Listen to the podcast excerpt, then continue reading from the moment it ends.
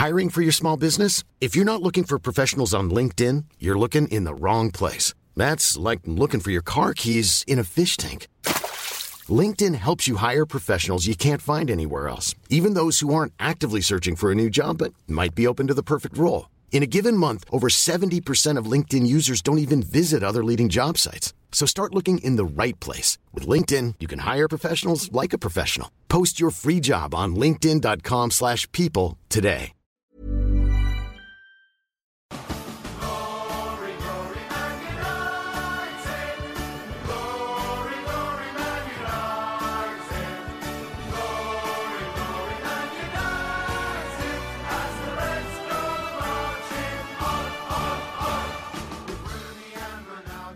Halo pendengar ganteng-ganteng Manchester United Podcast, baik lagi bersama kita bertiga. Uh, sama seperti yang Saung sampaikan di episode sebelumnya, bahwasanya kadang apa yang hasil itu akan terjadi itu tergantung dari apa yang gue akan sampaikan di opening gitu kan. Dan ternyata terbukti semalam pertandingan melawan Villarreal, match kedua di home kita uh, akhirnya menang secara dramatis 2-1 dan banyak hal yang bisa kita kuliti. Tapi gue mulai dari sebuah record yang kemudian ditampilkan lah sama Ronaldo. Bahwasanya dia ini pemain MU kedua tertua di umur 36 tahun 236 hari yang berhasil mencetak gol di kompetisi Eropa tertinggi uh, sebelum dari Brian Robson di umur 30 36 tahun 252 hari. Dan hmm. kalau dia nyetak gol di ketika MU kemudian masuk ke 16 besar, dia akan mencapai rekor untuk menjadi pemain MU tertua gitu kan. Nah, gue mulai Ronaldo gitu. Dia nyetak gol di menit akhir uh, nggak sih you, tapi mengingatkan gue pada sebuah nostalgic di masa lalu ketika dia melepas baju ketika berhasil comeback lawan Tottenham. Hmm. Apa yang lu bisa lihat dari gestur Ronaldo kemarin ketika berhasil mencetak gol di Vergi Time? Itu benar-benar sebuah luapan emosi dari campuran antara frustrasi, seneng, bangga gitu dan iya semuanya bercampur jadi satu menurut gue gitu. Sampai mungkin dia lupa ya kenapa dia nggak siu gitu. Akhirnya dia buka baju gitu. Dan yang gue lihat benar-benar Ronaldo ini sebenarnya ya kalau mau to be fair, dia itu less contributed sebenarnya ya. Cara hmm. in game gitu kan build up, kemudian progresi serangan, sering mandek di dia gitu. Ini tuh be fair aja gitu. Dan bahkan gue sempat nge-tweet juga bahwa sebenarnya untuk persoalan build up atau misalnya progresi bola, itu malah kadang gue lebih suka Cavani gitu. Dan juga dari aspek defensif, Cavani itu jauh lebih bagus. Ada momen di mana gue yakin kalian semua dan lu juga pasti ngeliat gimana Cavani ngejar bola dari tengah lapangan, dari sisi gawang gitu kan, lari ke pinggir gitu untuk ngejar bola yang hampir keluar dan dapat dia cuy gitu gitu. Hmm. Jadi work rate itulah yang kayaknya Ronaldo ini agak lacking di situ dan sebenarnya udah pernah kita bahas juga kan bahwa untuk masalah pressing dan juga work rate sepertinya Ronaldo ini kurang bisa untuk diandalkan kayak gitu. Tapi it's hmm. okay gitu kan. Terlepas dari semua itu Ronaldo punya segalanya untuk menyelesaikan sebuah peluang sekecil apa pun kayak gitu. Hmm. Dan juga dan ini, mentality hmm. itu ya dia juaranya. Hmm. Dan ini sebenarnya pas ya dengan apa yang si Pau Torres sampaikan selepas dari pertandingan dia bilang Ronaldo adalah pemain yang dia mendapatkan satu peluang dan dia bisa mencetak gol hal tersebut gitu. Dan itu yang terjadi gitu. And that's what nah, happen dan menurut gue ya bahkan kemelut di depan gawang kemarin yang menurut gue yang umpan dari Fred terus kemudian sempat nyentuh Lingard akhirnya di shoot yeah. sama Ronaldo yang menurut gue sisinya agak sempit ya. Lu lu ngomong uh. jadi agak kanan gitu kan. Hmm. dan somehow gue kaget aja pas boleh masuk ke gawang gitu yeah, kan, kan? boleh ke mana tadi udah udah masuk. Udah tiba selebrasi. iya kaget gue ini boleh ke mana? Gitu kan. Tapi tapi ada yang kemudian menyebutkan bahwa uh, itu ada potensi offset kemarin gitu. Nah, lu ngelihat apakah itu juga ada ada ada semacam kayak uh, dilema apakah kemarin gol offset juga apa enggak, Vin? Iya, bisa dilihat dari berbagai sudut pandang sih gitu. Karena hmm. melihat Lingard yang jatuh menghalangi kiper, kemudian Ronaldo nendang lewat atas kepalanya Lingard, itu sebenarnya ada potensi untuk offside ya. Dan juga kita ngelihat bahwa kemarin tuh wasit sempat uh, ngecek VAR, ya kan? Sempat agak yeah. sebentar. Itu gue agak deg-degan tuh sebenarnya. Kayak itu selebrasi yang sangat grande, sangat mewah, udah buka baju emosional, tiba-tiba dianulir karena VR. Itu wah parah sih menurut gua. itu penistaan sih menurut gue jadi jadi kayaknya kayaknya mungkin ada faktor di mana wasit sama uh, eh, VR tim ini mempertimbangkan hal-hal itu ya itu itu itu in the bad side mungkin yeah. itu bisa bisa dipertimbangkan kayak gitu. Cuma balik lagi kayak um, agak kejam sih kalau itu ternyata dianggap sebagai offside sih menurut gue. Iya iya iya iya iya. Dan juga sebenarnya kemarin tuh yang yang gue perhatikan ya kayak satu hal ketika dia lepas baju itu ternyata ada satu gambar yang itu ditangkap sama satu kameramen di Old Trafford hmm. yang itu ketika dia ngelempar baju tinggi banget Vin.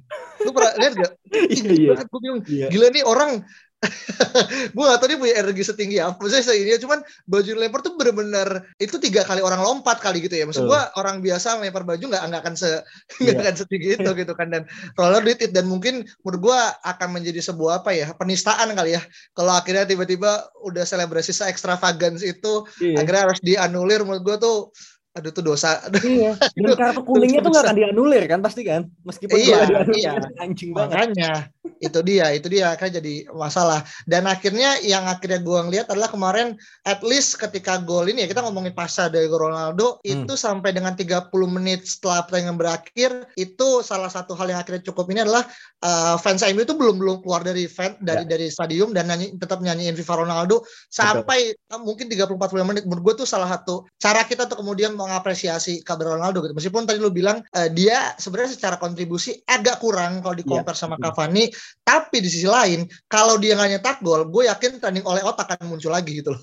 iya iya benar benar. Bahkan kemarin meskipun MU menang, gue tuh masih lihat ada trending oleh out gitu loh di Indonesia. Jadi kayaknya emang ini tagar-tagar itu sudah disiapkan karena melihat MU mungkin eh, nggak uh, akan menang gitu kan. Tapi yeah. karena menang dan udah terlanjur naik, jadi ya tetap ada oleh outnya gitu. Iya benar benar benar benar. Dan dan ak, untungnya ya maksudnya balik lagi ini dua kali ya uh, dalam kurun waktu satu bulan kita diselamatkan di detik-detik akhir satu lawan West Ham hmm. untung kita menang gitu kan. Yang satu akhirnya kita menang lagi gitu kan. Dan menurut gue I think for for a team like MU gue nggak berharap kita akan selalu berada di, di era seperti ini sih. Maksudnya ya it's good kalau kita berhasil memenangkan uh, duel-duel di di menit akhir gitu kan yeah. romantisasi Vergitan tapi menurut gue kemauan ini kondisi lagi tidak se apa ya saya begini gitu gue gue yeah. takutnya kadang ya ini kan apa namanya semua hal bisa terjadi gitu benar. tapi hmm, gimana Vin? Iya benar-benar karena apa ya kita nggak bisa selalu mengandalkan magical moment kayak semalam gitu loh itu yeah. gue teles aja itu gue agak kaget gila itu teles tendang dari situ masuk gol pertama dia pula gitu loh jadi agak agak agak meskipun kita juga tahu ya betapa kualitasnya teles dalam uh, melepaskan sebuah crossing atau tendangan terukur itu memang kemampuan dia tapi untuk mencetak gol dengan cara tendangan volley ya itu bola belum nyampe tanah loh. Yeah. Itu kan uh, apa ya membutuhkan sebuah skill khusus yaitu timing dan segala macam gitu dan di luar itu kemudian gol Ronaldo itu kan banyak magical moment dan magical moment lainnya adalah David De Gea menyelamatkan kita banyak sekali peluang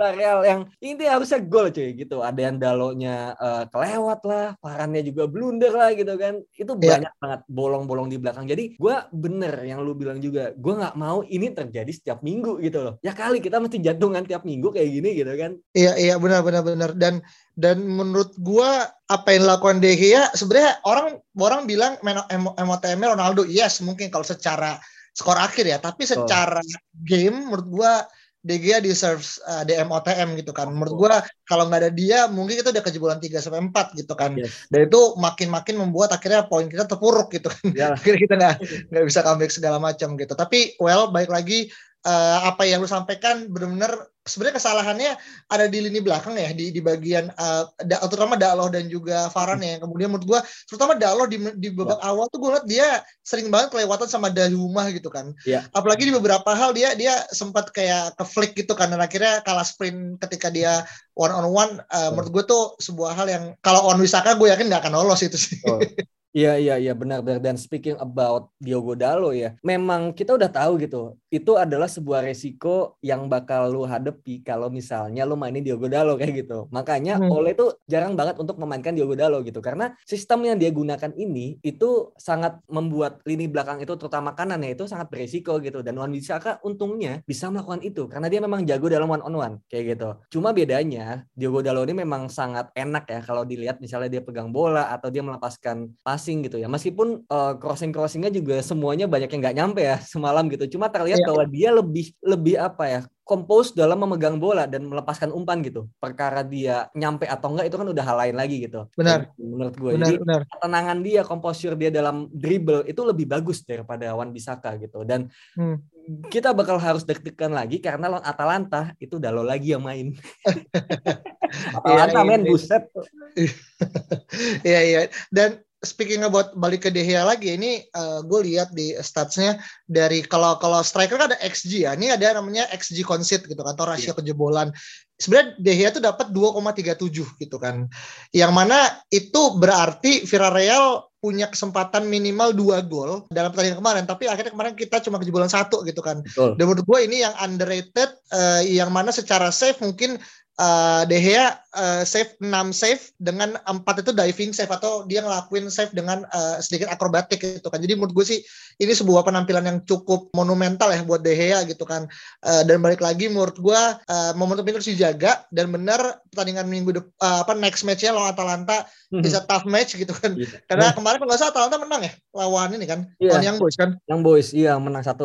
Betul. Iya, iya, Be- iya. Berarti sekarang MU di peringkat dua gitu kan. Ketiga. Dengan Atalanta di peringkat pertama. Ah, ketiga ya? Iya, karena yang boys itu eh, menang sekali, cuma eh, kayaknya selisih golnya deh. Kayaknya. Oh, I see, I see, I see, I see, I see. Iya, iya, iya, iya. Ya dan menurut gua ya apa namanya the, the chance itu op- still open, tapi jangan sampai kemudian kita ke pepet lagi kayak pas lawan siapa? Pas di group stage benar, dua tahun benar. lagi ya kan kayak gitu. Benar-benar dan dan kejadian menarik semalam ya dan sebenarnya kita mungkin tidak melihat itu di eh, siaran pas kita nonton ya tapi Hmm. kita melihat bahwa ada video yang tersebar di media sosial memperlihatkan bahwa Donny van de Beek itu terlihat kayak dihibur gitu sama Dean Henderson dan juga Eric Bailly yang mana kemungkinan karena kayaknya dia tuh nggak jadi main gitu entah dari Benar. starter atau mungkin tadi disiapkan untuk um, sub ya di babak kedua tapi pada akhirnya memilih masukin Fred dan juga Lingard yang mana Ya. berhasil gitu. Benar. Jadi apa ya gimana? Lu lu lu melihat Van de Beek yang tiba-tiba lagi mengunyah gum gitu kan terus dia ngelempar gitu karena dia kesel. Itu gimana? Lu lu ngelihat Van de Beek marah gitu gimana? Iya menurut gue memang mau nggak mau ya sebenarnya ini balik kepada apa yang eh, apa Van de Beek sampaikan ketika di awal musim eh, pas dia diundang sama Rio Ferdinand di eh, salah satu channel Youtubepedia gitu kan pas sama Ya. Stephen Hawson Eh, dia pernah bilang kayak ya agennya dia tuh udah udah ngomong sama Ole gitu kalau kalau Doni itu bukan pemain yang yang patut main di cup gitu loh dia Hmm. adalah ya Premier League starter gitu kan nah tapi kan sayang eh, Premier League dalam artian kompetisi kelas atas termasuk Liga Champion gitu kan Betul. ya sayangnya adalah ya? Karena menurut gua kita serba dilema. Kekurangan pemain salah, kelebihan pemain juga salah gitu kan. yang ngebuat akhirnya sebenarnya nggak ada kondisi yang benar-benar menguntungkan gitu kan. Iya. Somehow gue ngerasa apa yang MU MU alami sekarang sama kayak yang City alami 2 sampai 3 musim kemarin gitu kan. Di mana kelebihan pemain dan ujungnya akhirnya oleh sampai bingung mau masukin yang mana gitu kan dan dan beruntung ya kemarin apa yang dilakukan gamblingnya ternyata tepat gitu kan dengan Lingard dan akhirnya tepat lagi kemasukan Lingard ketika lawan West Ham gitu kan.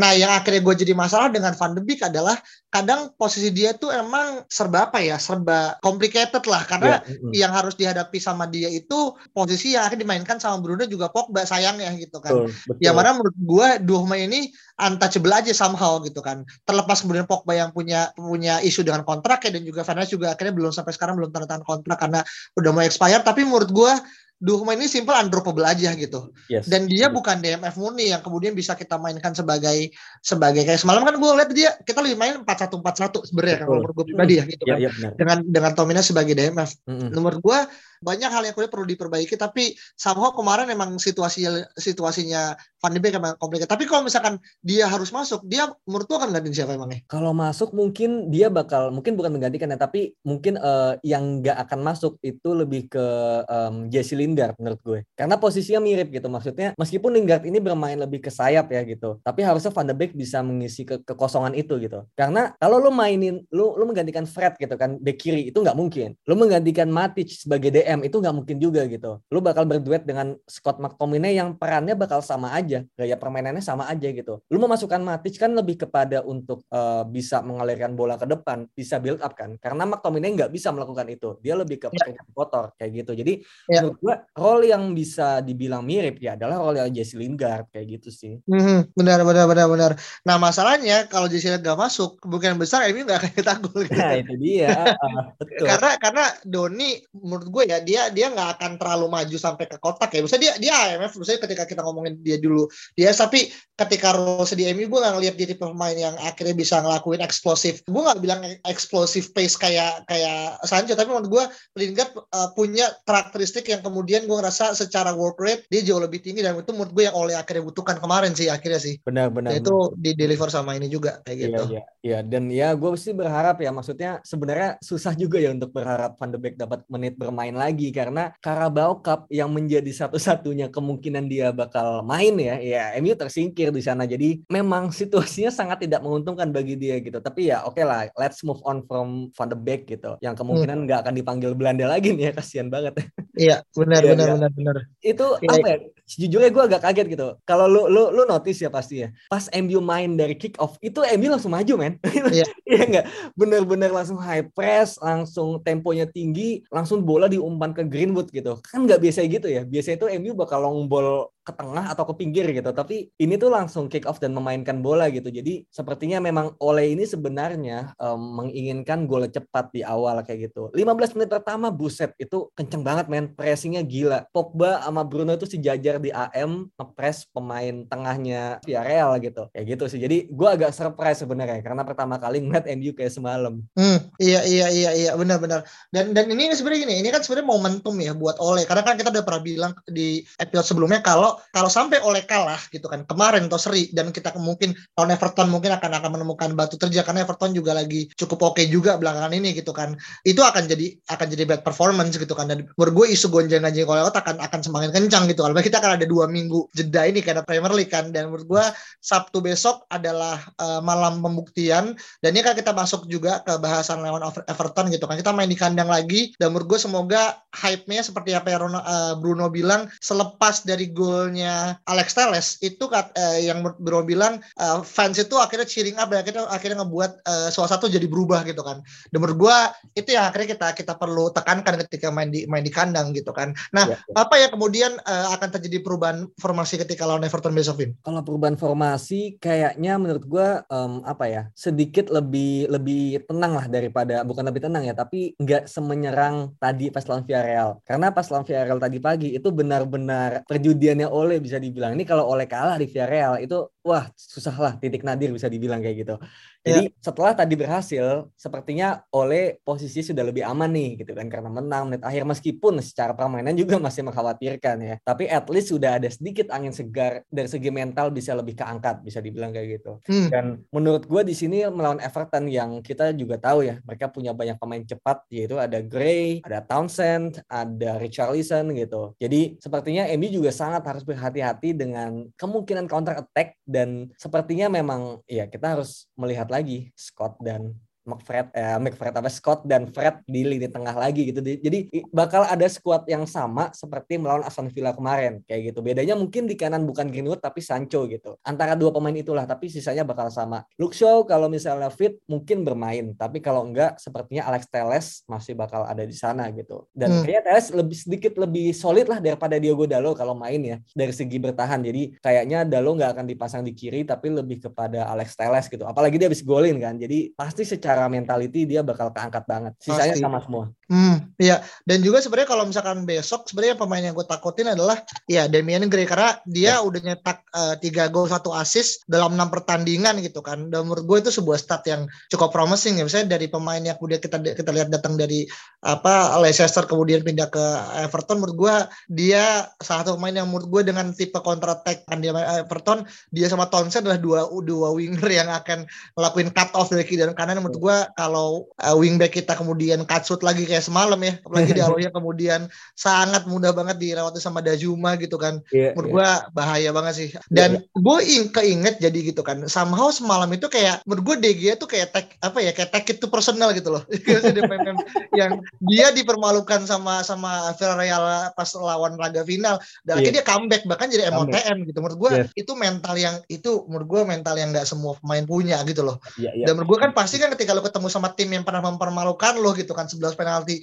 gagal dan ketemu dia lagi mungkin pressure on you gitu tapi yes, yes. semalam menurut gue well he deserve the crown lah menurut gue pemilihan oleh akhir lebih memainkan De Gea ketimbang Henderson menurut gue tuh salah satu momen juga untuk meningkatkan kepercayaan bosnya eh gue percaya sama lu gitu kan iya, Dan iya. makanya banyak orang kemudian bilang Henderson needs to pack the backs of uh, Old Trafford gitu kan di iya, iya, Januari. Iya, setuju setuju. Gue gak, gak, gak Januari juga sih, tapi at least menurut gue kalau De Gea ini bisa memper, uh, mempertahankan performanya sampai akhir musim kayak gini ya, atau mungkin bisa lebih meningkat lagi. Gue yakin Henderson cabut itu udah pasti. Karena pemain sekelas Henderson, Henderson ini kan sebenarnya nggak lagi yang jelek banget, tapi bagus banget setingkat kayak level satunya kiper top dunia itu juga belum gitu. Dengan um, kualitas level Henderson, dia tuh pantas untuk jadi starter di tim-tim menengah ke atas lah di Liga Inggris kayak Spurs atau mungkin um, Everton kali ya gantiin Pickford gitu. Jadi menurut gue for uh, career wise gue menyarankan memang Henderson ini di akhir musim harus cabut gitu. Dan MU sepertinya harus mencari kiper baru gitu karena sama gue kurang yakin nih sama Tom Hinton untuk jadi backup gitu. sama ya. iya iya iya iya dan menurut gue iya makanya baik lagi kan perdebatan antara kiper ini menurut gue sih musim depan harus udah diselesaikan ya supaya nggak lagi ngebuat banyak uh, perdebatan juga yang ujungnya menurut gue sih agak kurang sehat juga sebenarnya gitu kan. Will sih masih ada banyak pertandingan di uh, di berikutnya dan juga sebenarnya ngomongin uh, match besok lawan Everton sebenarnya bumbu Merseyside tuh tetap ada gitu kan karena kita tahu Rafael Benitez akhirnya untuk untuk kali setelah dia kemudian cabut dari Liverpool gitu kan balik lagi ke Old Trafford gitu kan. Yeah, dan yeah. menangani tim yang kemudian datang dari Malaysia juga gitu kan. Bedanya cuma beda warna doang gitu kan. Dan menurut gue eh, apakah lu ngelihat ada tensi ini akan kemudian menjadi salah satu bumbu sebelum pertandingan juga? Atau ini ya simple karena udah beda beda seragam akhirnya ya nggak akan ada terlalu hal yang akhirnya bisa digali secara uh, rivalitas Vin. Ya, gue lebih prefer yang kedua sih kayaknya karena mungkin uh, Benitez seperti itu karena dulu uh, di Liverpool kayak gitu. Tapi setelah di Everton, ya bahkan Benitez juga pernah di Newcastle kan dan nggak ada iya. apa-apa ternyata gitu kan. nggak nggak tidak menjadi sebuah rivalitas antara MU dengan Newcastle kan nggak gitu kan. gitu kan cuma ya cuma ya itu um, Benitez ini kan bukan pelatih kacangan lah bisa dibilang gitu. Dia pernah menukangi Chelsea gitu kan bahkan dan juga menyelamatkan tim-tim seperti Newcastle gitu. Jadi memang ini tidak bisa serta merta diremehkan Benitez ini dan Everton sekarang kalau nggak salah di peringkat atas ya kalau nggak salah di lima atau iya. enam gitu. Jadi gua gua gua merasa MU juga harus hati-hati nih nggak bisa memandang sebelah mata. Ini level kesulitannya menurut gua setara dengan Aston Villa atau West Ham gitu. Jadi kalau benar-benar nggak hati-hati nggak klinikal gitu ya bisa aja dihukum gitu kalau Aston Villa kemarin gitu. Karena kita nggak hmm. mungkin mengandalkan balik lagi magical moment seperti Villa Real ataupun West Ham gitu. Itu tuh hal-hal yang mungkin sekali dua kali terjadi gitu. Tapi lu nggak boleh hmm. mengandalkan kayak gitu. Hmm, iya iya iya benar banget benar banget. Dan juga semoga screaming goal ala Bruno Fernandes ke gawang Pickford dua musim lalu ya, satu musim lalu yang dari jarak uh, dari cukup depan itu ya menurut gue yeah, dan yeah, belumnya yeah. tuh menurut gue needed sih maksud gue. Ya terlepas siapa pun yang golin, tapi ya semoga hal itu terjadi dan menurut gue momennya tepat kalau kita main di Old Trafford. Oh. dan semoga apa yang akan terjadi itu jadi kenyataan. Tapi terakhir prediksi skor berapa nih Vin? Setelah kemarin kita keangkat moralnya menang dua setelah gue deh. Gue gue sekarang takut nih ditanya prediksi skor asli. Apa lu jangan lu kayak Coach Justin lagi? Gue nggak gue nggak gue nggak prediksi skor gitu itu emang paling aman cuy. Kalau kalau kayak gitu sebenarnya kita juga udah menjawab tadi ya gitu. Pertandingannya bakal mirip kayak West Ham dan Aston Villa gitu kan. Cuma oke okay lah kalau mau prediksi skor kemungkinan ya. Gue masih yakin kayaknya ini bakal kebobolan lagi gitu kan. Itu sebuah hal yang kayaknya bakal melekat gitu. Ya, ya, ya. nggak bisa dipisahkan gitu. Jadi uh, sekarang dengan meskipun adanya Varan gitu kan tapi tetap ada hal-hal yang sepertinya MU tuh bakal kesulitan gitu. Entah counter lah entah bola mati yang emang tricky kayak kemarin dan gol-gol yang aneh-aneh lah gitu. Jadi dan tapi sama gue yakin dengan dorongan moral kemenangan tadi ya lawan Villarreal, sama gue yakin MU masih bisa meraih kemenangan gitu. Tapi pure lebih ke pada masalah mentality, bukan masalah taktik karena menurut gue masalah taktik itu akan sama aja. Mm -hmm. Terus gimana? I see. Kalau menurut gue uh, skornya nggak akan nggak akan banyak ya. Misalnya lu nggak bisa berekspektasi kita akan menang tujuh dua atau sembilan satu gitu kan. Ya menurut gue sih dua satu atau satu kosong atau tiga dua lah. Yeah. Uh, itu akan jadi skor yang uh, hasil akhir kan gitu kan. Dan balik lagi cara formasi uh, sama kayak Alvin nggak akan jauh beda. McFred yang seolah-olah gue kemarin tuh agak cukup kesel ya ketika oleh nge-backup secara player ya. Ya yeah. emang tugas dia sih nge-backup uh, player. Tapi menurut gue gue gue masih belum lihat dia bisa mengkritisi surprise pemain di depan publik dan ya itu yang mungkin kita banyak orang kemudian kangen sama Mourinho karena dia berani gitu kan kemudian ini gitu ketika lu salah ya salah gitu kan nanti kemudian man manajemennya oleh uh, ada plus minus lah secara secara komunikasi ke pemain juga kepada fans gitu kan karena kita dari fans menginginkan kalau dia main jelek ya lu sampaikan gitu kan yes. tapi ininya kalau masalah forma uh, skor menurut gue itu tipis yeah, yeah, karena yeah. Gini, karena menurut gue after all mau berapapun skor lu gitu kan uh, kemenangan adalah sebuah ada sebuah keharusan karena menurut gue ini beban buat Oleh itu karena dia bilang gitu kan gue nggak bisa tidur nyenyak setelah menang lawan Villarreal kemarin karena all eyes on Everton dan menurut gue memang yeah, yeah. harus seperti itu gitu kan karena Betul. dia belum bisa tidur nyenyak ketika dua minggu setelah hari Sabtu dia menang menurut gue itu aja sebenarnya iya iya iya benar benar benar tapi tapi gini um, ini ini keluar dari topik ya gue gue cuma yeah. pengen mention ini dari tadi cuma gue lupa gitu uh. gue nggak tahu kenapa ya gue melihat pairing CB kita kemarin pas Lindelof sama Varane itu sama solid man gitu loh terlepas dari uh, mungkin bolong di sisi Dalo dan juga Teles ya tapi ketika hmm. Lindelof dan Varane ini bermain gue melihat Varane ini kayak menjadi seorang pemain yang harus bermain gitu loh. Bahkan di atas Maguire gitu. Karena kayak menurut gue Varane ini bisa membuat Lindelof terlihat bagus. Tapi Maguire nggak bisa membuat Lindelof jadi bagus gitu. Anjir.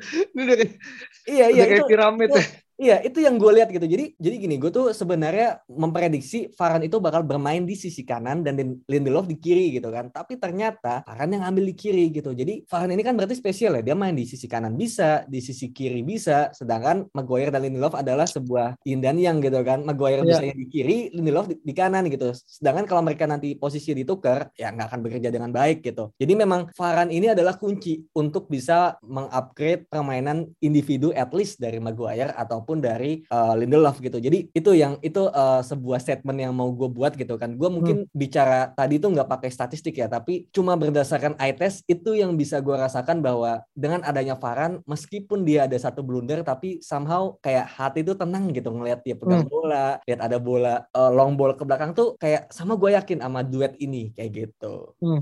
Dan dan kalau gue jadi lu sih gue setuju ya tapi gue mau coba agak sedikit lebih ekstrim ya gue mau misalkan kalaupun gue boleh uh, ngesaran gue mau main pakai tiga empat tiga sebenarnya dengan dengan it's either Lindelof yang bermain sebagai shadow DM gitu kan. Yeah. Iya. uh, asumsi dia di tengah gitu kan. Terus Lindelof sama Varane di kiri kanan RCB LCB udah tengahnya taruh Bruno sama Pogba aja deh mereka suruh maju gitu kan. Lindelof akan akan sebagai backup sweeper di antara lini tengah dan juga ini belakang. Menurut gue it's worth to try sih. At least kita memanfaatkan semua potensi yang ada gitu kan. Kita yeah. udah nggak perlu kemudian memikirkan Fred sama McTominay. Itu udah kita udah uh, sapu aja dari dari starting eleven. Dan menurut gue tuh kan jauh lebih attacking. Tapi secara transisi belakang ke, ke tengah, menurut gue cukup bisa inilah cukup bisa kemudian uh, terbackup dengan dengan dengan ininya di Lindelof gitu kan dan menurut gue itu bisa tapi gue nggak yakin oleh mau coba ada itu aja sebenarnya itu aja sih yang akhirnya yeah, yeah. jadi teori gila yang akhirnya mau coba gue sampaikan juga kayak gitu yeah, yeah, yeah. dan paling itu ya terkait dengan skor udah prediksi agak nyeleweng udah mungkin nggak bisa yang terlalu halu karena Saung nggak ada di sini gitu kan. Jadi lebih kepada realistis bertemu dengan dengan apa yang kemudian bisa kita ekspektasi dua minggu lagi. Dan saran dari gue mungkin terakhir lu jangan judi udah kan. Supaya tagar oleh out. Paling nggak emang pure ketika lu main atas dasar performance sih bukan atas dasar karena lu kalah karena iya. kalah balik. lo lo lo lo mempertaruhkan tim kesayangan lo sendiri itu nggak bisa lo pasti bias nggak bisa. Iya benar benar benar benar benar ini terlepas dari anjuran kita nggak meng ini ya kita nggak mengalahkan juri tapi menurut gue kalaupun judi ya please pakai tim lain aja sih. Menurut gue tuh lo jauh lebih elok kayak kemarin tuh City lawan PSG menurut gue lo judi di sana gitu. Nah, iya betul. Ya ketimbang MU Everton gitu. Kan I think itu aja sih dari kita berdua. Thank you so much sudah dengerin. Jangan lupa follow kita di Instagram deh di Twitter dan juga di podcast uh, apa pun. Nanti kita diskusikan di sana juga. Dan sampai jumpa ketemu berikutnya. Bye bye